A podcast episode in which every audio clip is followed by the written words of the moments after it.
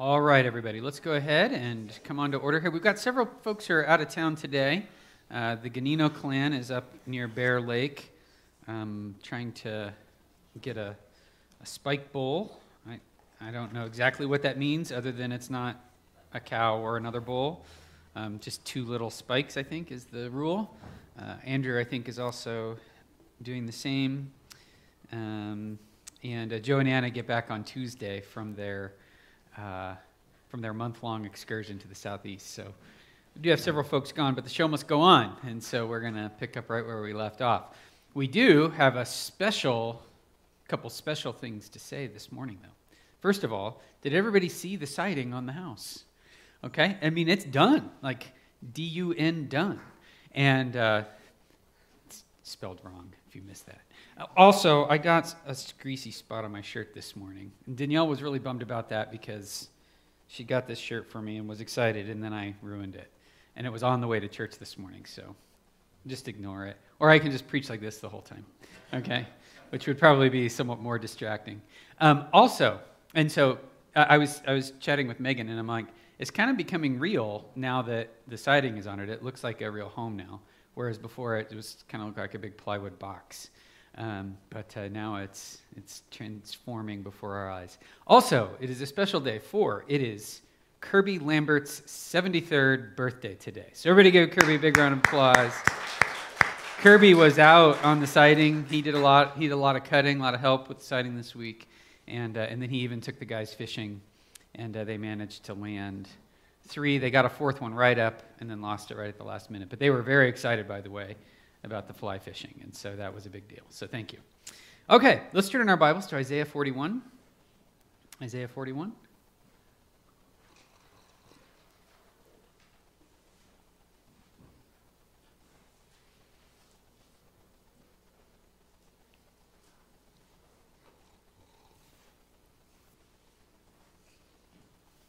I told you last week that what we were going to try to do is work our way Isaiah 40 through 66. Um, just as a little background while you turn there, Isaiah 40 through 66 is a marvel. It's a literary masterpiece. The poetry that's involved, in fact, all of Isaiah 40, 41, 42, 43, 44 is a poem. It's not an entire poem. The poem breaks up at times, but Isaiah writes in beautiful Hebrew poetry. It's unfortunate that what makes it beautiful Hebrew poetry is almost impossible to bring over into English, which almost is probably not the right word. It is impossible to bring that beauty over into English. The, the, the rhyme, the meter, the metaphor, the simile, the structure. Um, Hebrew poetry is based on structure more than it is on rhyme.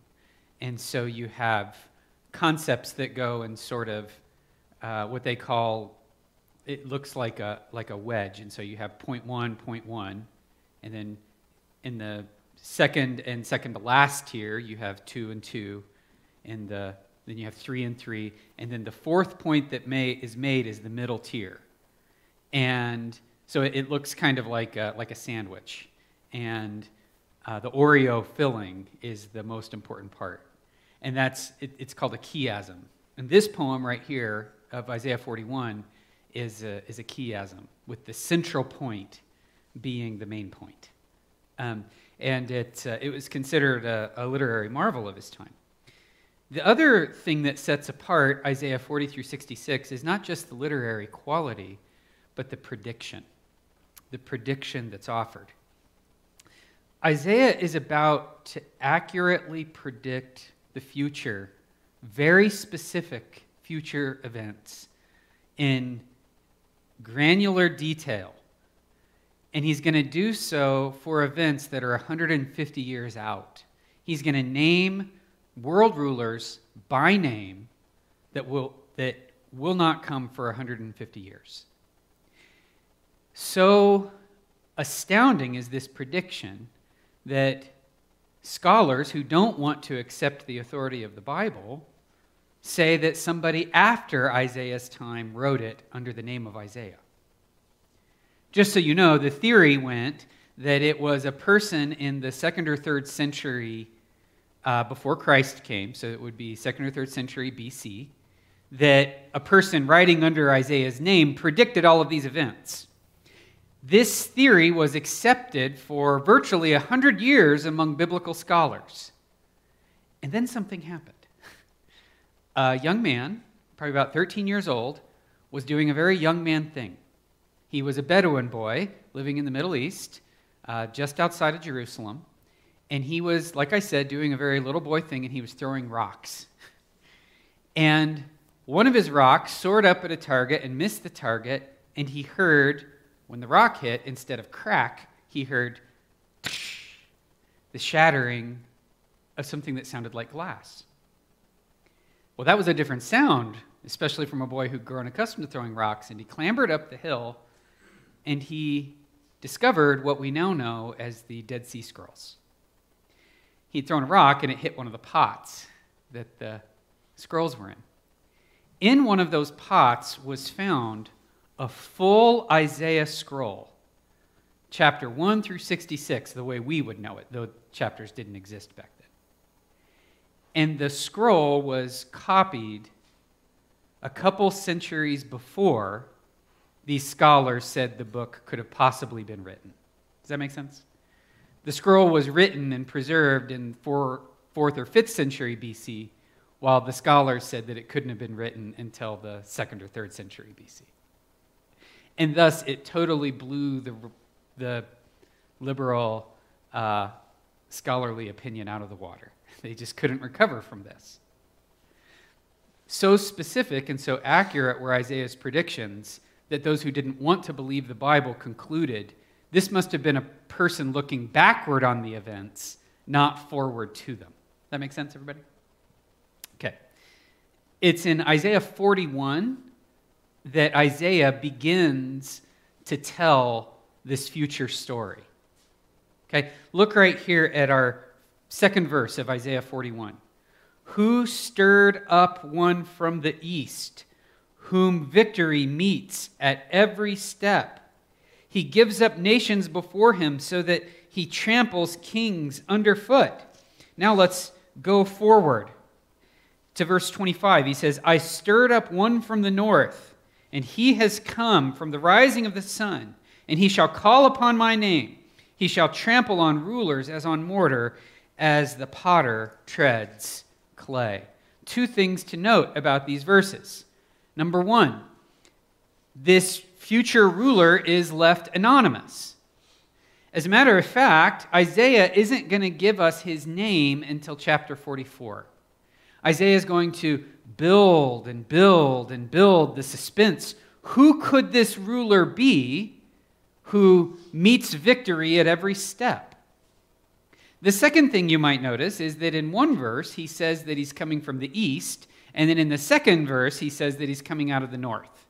And so you might say, which is it? Are these two rulers? Or what's up with that? Why is one from the north and one from the east? Well, if you live, it, if you live in Cuba, what direction do hurricanes always come out of? The east. If you live in Wilmington, North Carolina, which direction do hurricanes always come from? The south. it's the same hurricane, but they always come east and then eventually at some point they turn north. Most hurricanes we never see or hear about because mid Atlantic they go and make the northern, northern turn. It's the same thing in this ancient world the land east of Jerusalem was impassable desert. You wouldn't want to take an army through it. Armies who tried to go through it regretted it. So they would come out of the east, which is where Cyrus would come from, out of the east, and they come east north of Jerusalem through what's called the Fertile Crescent, and then they hang a left and come out of the north and follow the Mediterranean on down. Does that make sense? So to say they're coming from the north or the east is the same thing because they always follow that ancient highway. In fact, there's a highway there called the King's Highway that you can travel on today. It's an ancient road that goes all the way from Egypt up north, turns right through the Fertile Crescent over to Iran and Iraq and these eastern nations. So I hope that makes sense. What Isaiah is saying is there's somebody coming There's somebody coming whom the Lord is going to appoint 150 years from now. We don't know that yet. But there's someone coming, and he's going to come from these eastern realms, and he's going to follow that ancient road. And people who read this would understand that perfectly, who read this for the first time. There's a conqueror coming from the ancient Near East. Ancient, yeah, the ancient Near East. And he's going to come and follow the road, and he's going to turn left and come south out of the north. And he's going to be victorious at every step. Now, naturally, you're going to ask yourself, who is it? Who is this person? Well, Isaiah is going to spend several chapters building that suspense. So if you want to look ahead, you can, but I'm not going to let you off the hook, okay? I'm going to let Isaiah build the suspense, and we're going to get it in time, okay? I'm going to try to let Isaiah help us out with that. Now, one last thing before we get into the technicalities of this passage. Remember last week we said that what Isaiah is doing is preparing his people for disaster. A disaster is coming. King Nebuchadnezzar, Babylon. Remember, he predicts Babylon in chapter 39. He doesn't say it's Nebuchadnezzar, but he says Babylon. Babylon is going to carry you away, and that's the disaster. But in chapter 40, comfort, comfort my people. And from 40 to 66 is comfort in the face of disaster. And what he's telling us, what he's beginning to tell us, is there's a comforter coming. There's a ruler from the east, from the north, who's going to come out of the north. This anonymous champion. And he's going to provide you comfort when I say he will. Does that make sense? Okay. So this isn't Babylon, it's somebody else. And he's saying, You're not going to be in Babylon forever. I'm going to provide a deliverer. Okay? Now, Isaiah begins this comfort in chapter 40, like I said, and he continues it in chapter 41 with a whole separate poem. Isaiah 40 is a, is a poem that is essentially four stanzas long. Okay, so if you want to look at this very quickly, you might want to write it in your Bibles. Verses 1 through 7 is one part of the poem. Verses 8 through 13 are another part of the poem. 14 through 20 is the third part of the poem. And 21 through 29 is the fourth part of the poem. These stanzas, these sections of the poem, each have their own comfort. Okay? So the first stanza is an assurance for God's people. In fact, every stanza is an assurance for God's people who are facing disaster. And the first stanza gives this assurance, okay?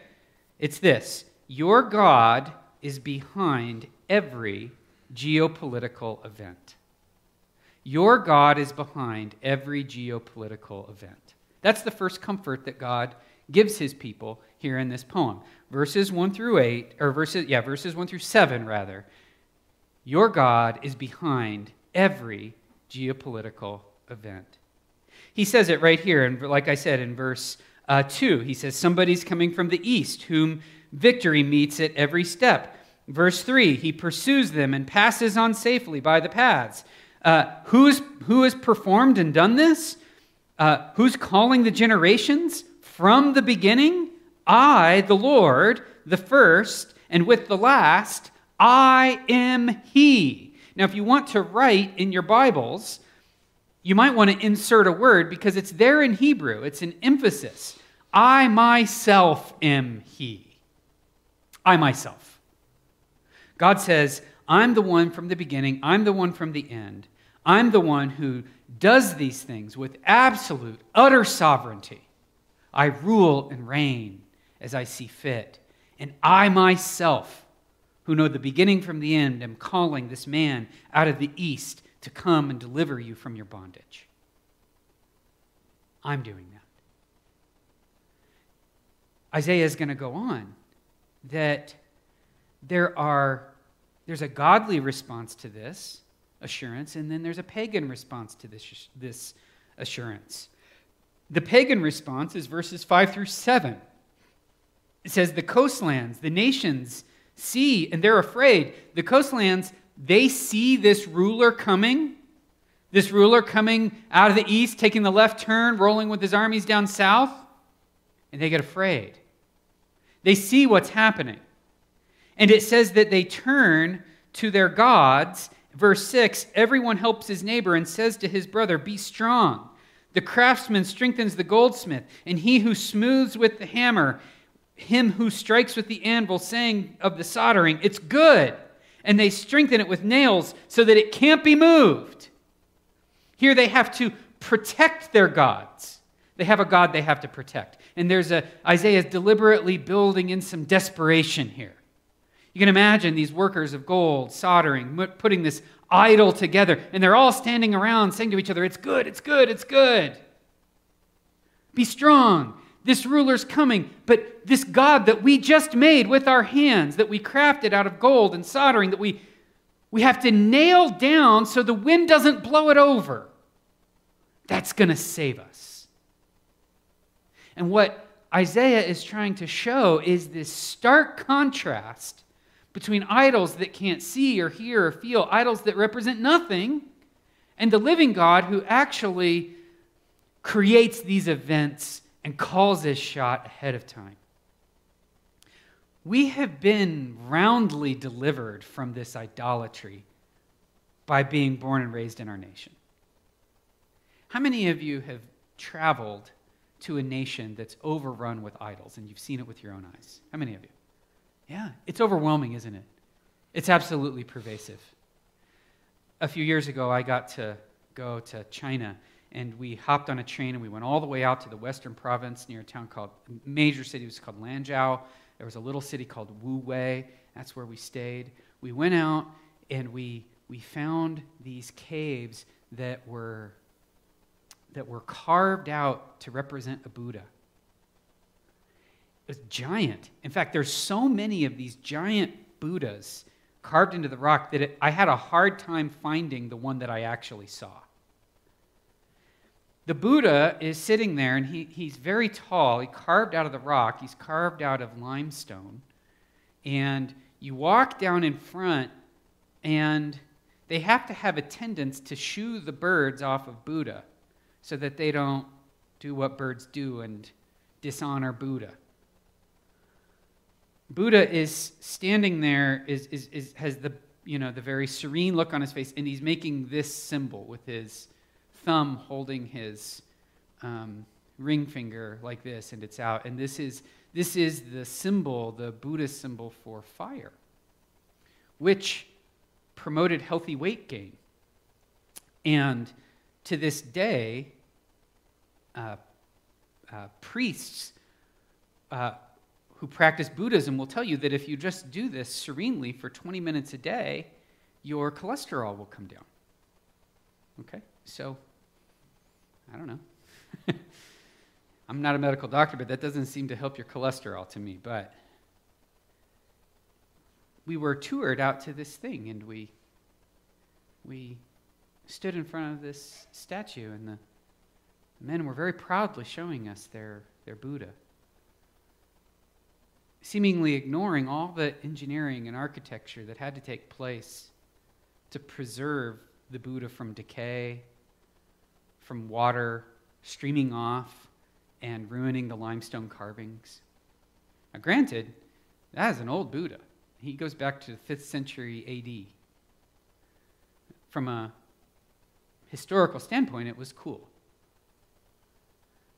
But that thing, as impressive as it is, has to be tended and kept and cared for. Our God, who's unseen and invisible, who's an invisible fire, he needs no tending, he needs no care, he needs no help. He is from the beginning.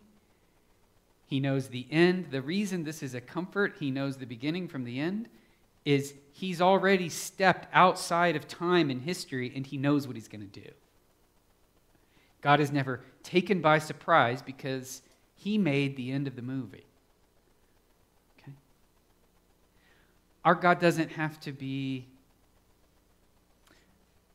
Those who follow our God don't have to encourage each other, for God is the one encouraging us.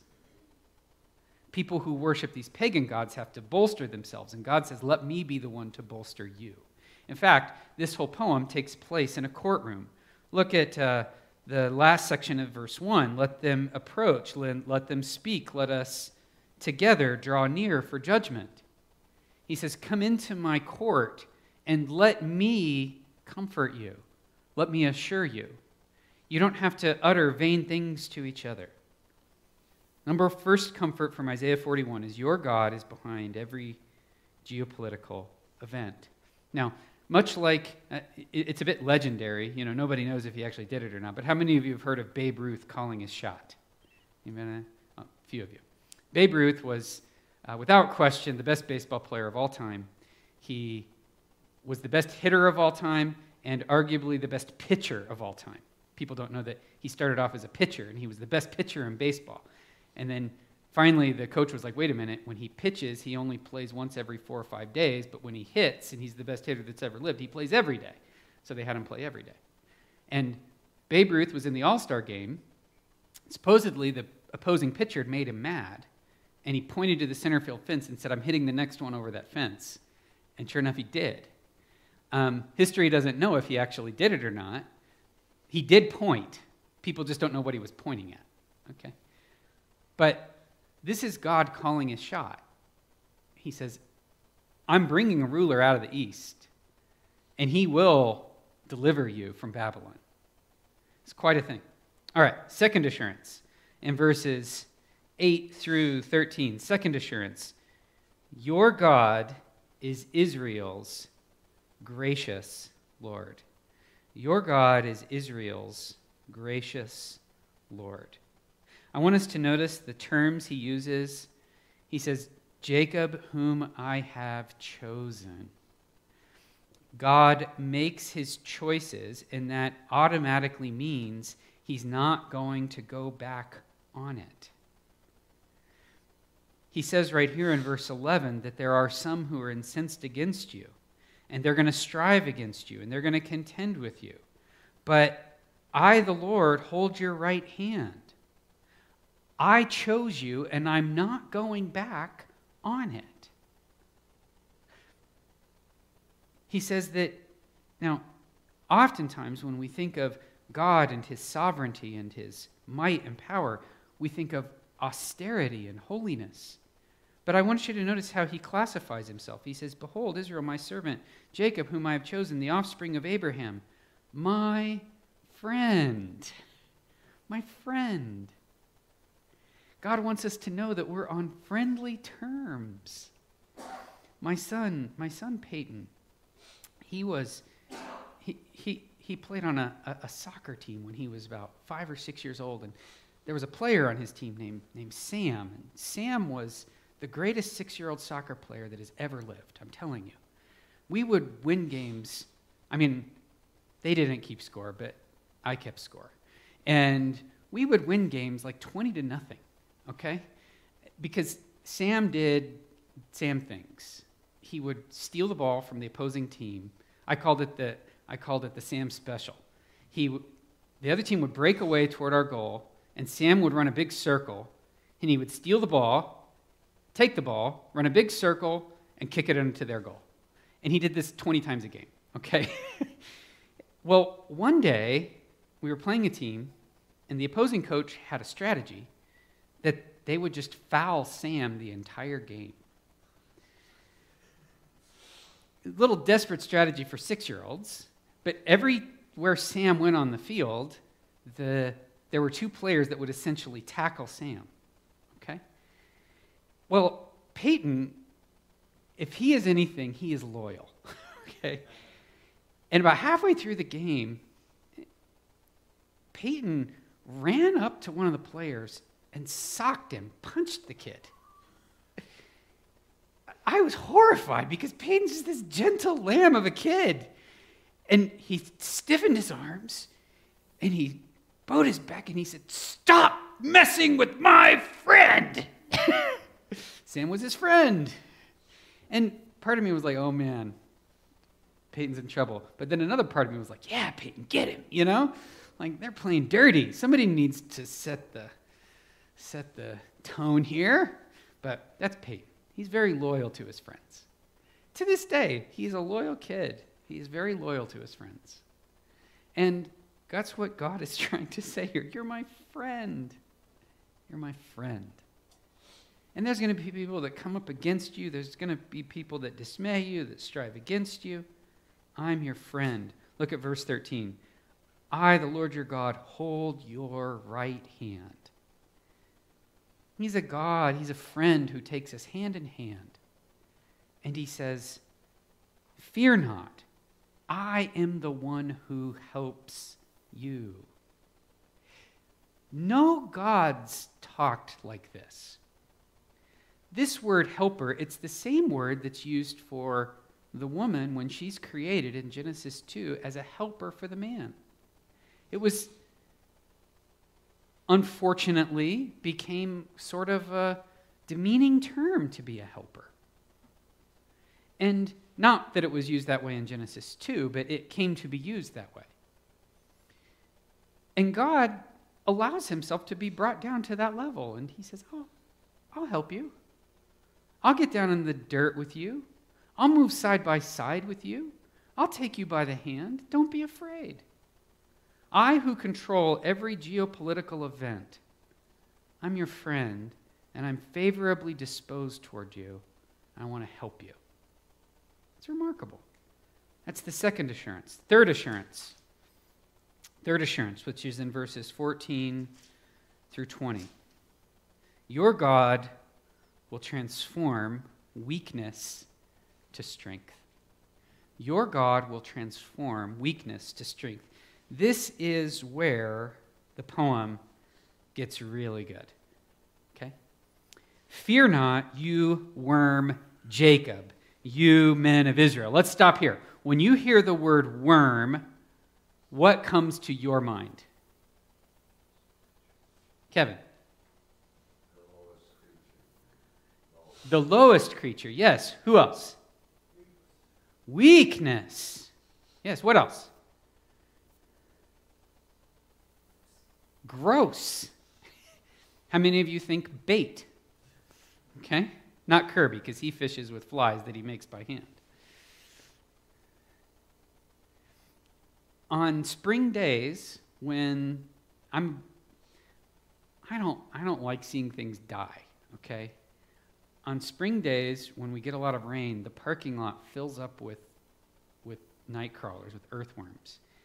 And I go around the parking lot picking them up and throwing them back into the grass. Otherwise, the birds are going to eat them. I just don't, I want to give them a fighting chance, okay? Because I'm like, look, we put that parking lot there, you know, like the worms weren't bothering anybody. They were just happy under the ground doing their thing.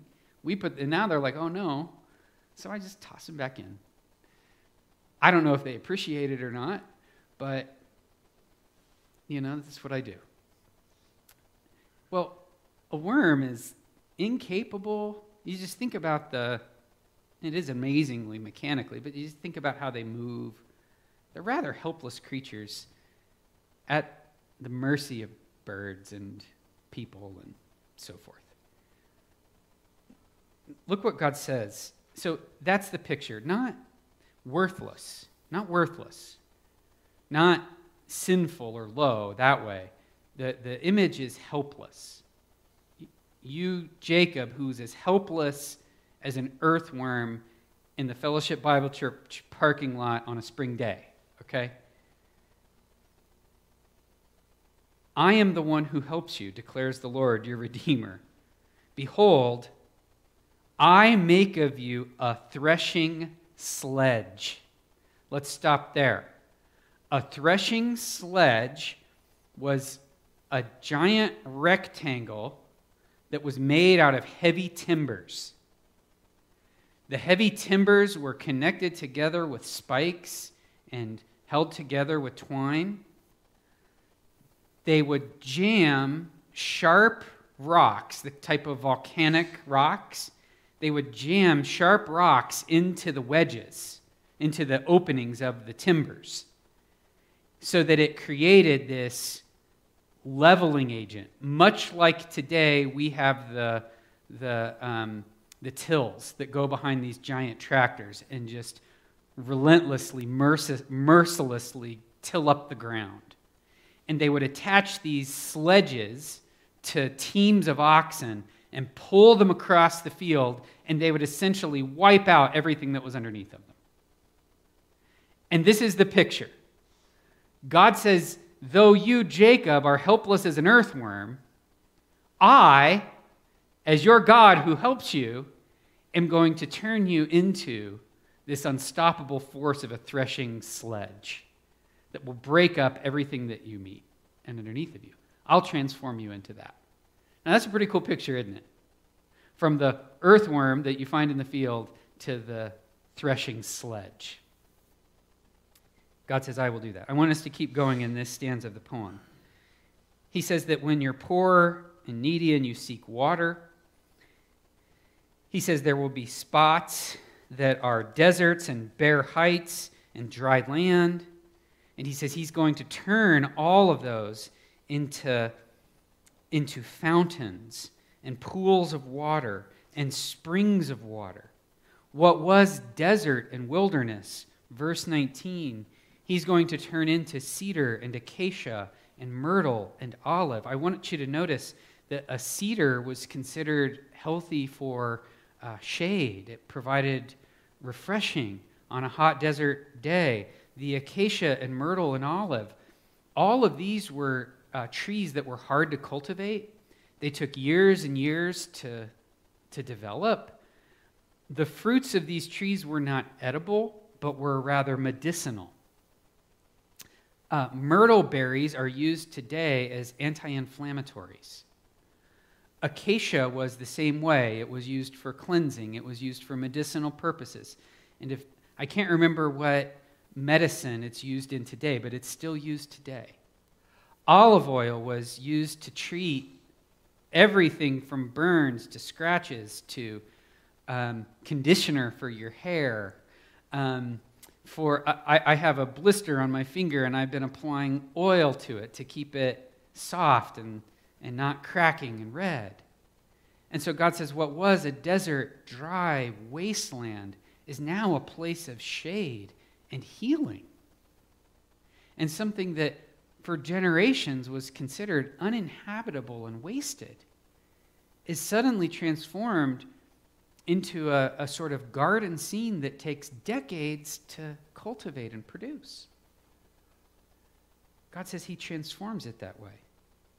Now, last comfort, verses 21 through the end of the chapter 29. Your God tells the future. Your God, you could even insert a word there. Your God tells the legitimate future. Okay? He says right here in verse 21 Set forth your case before the Lord. Bring your proofs, says the king of Jacob.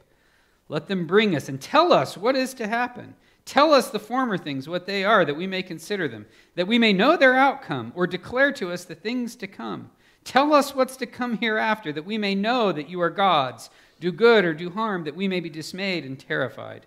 Behold, you are nothing, and your work is less than nothing.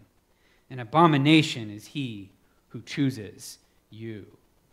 Isaiah begins again to mock the false religions again, we are spared this in our nation, but if you were to go to this day and age, and you can read all about the ceremonies, um, let's take ancient Rome, for example, which was actually at its foundings right about when this was being written. Um, every day, the priests would conduct complex ceremonies. And if the signs showed evil, they would basically call quits to the entire day. The city would just stay closed because the portents were evil. And it could be something as simple as they saw an eagle carrying a brown twig instead of a green twig. Or they would have a ceremony and the signs were good. In fact, on the Ides of March, the day Julius Caesar was killed, uh, I think it was a dozen times the priest ran their ran their, their ceremonies, and the portents came up evil. And what did Caesar tell him to do? Just keep doing it till you get a good one. and finally, he got a good one. And he said, Okay, good. We got good signs. Let's go. This is how it worked. If you didn't like what the gods told you, you just made the God say something else. And Isaiah is mocking this. He says, Tell me the future. Go ahead. Go ahead. Tell me what's going to happen. I've already told you that Babylon is going to carry you off in about 80 years. And I'm telling you now, he didn't say this part. We know this from other passages, that in about 70 years, something else is going to happen. And then about 700 years from now, something really important is going to happen. Behold, a virgin will conceive. And that young lady's offspring, about seven centuries from now, is going to be my servant who doesn't lift up his voice. He doesn't cry aloud, but he's going to have his back bared, and he's going to become sin for us, even though he knew no sin. In other words, what Isaiah is doing is he's showing, I tell the future. This, this God. Yahweh tells us what's going to happen. So that you see in these geopolitical events that my prediction is accurate. But that pales in comparison to my prediction of my coming servant who will pay for your sins. He will become sin for you. He will bear your penalty. He will be my servant. All of these world events are merely fodder to get us to believe the ultimate truth that God specifically called his shot in the person and work of the Lord Jesus Christ. Sometimes we get it backward. We think God gives us spiritual things to help us with the national and international things. Actually, quite the opposite is true. He gives us national and international things to point us in faith toward Him and toward His Son. Does that make sense, everybody? Now, you realize that when you accepted Jesus Christ as your Savior, you came into relationship with this God who wants to transform your weakness into strength, who wants to be your helper, who will think nothing of transforming geopolitical events just for your little good. In fact, we're told in the book of Romans that he's doing just that for all of us right now. He's transforming world affairs so that he can do good for his people all the time.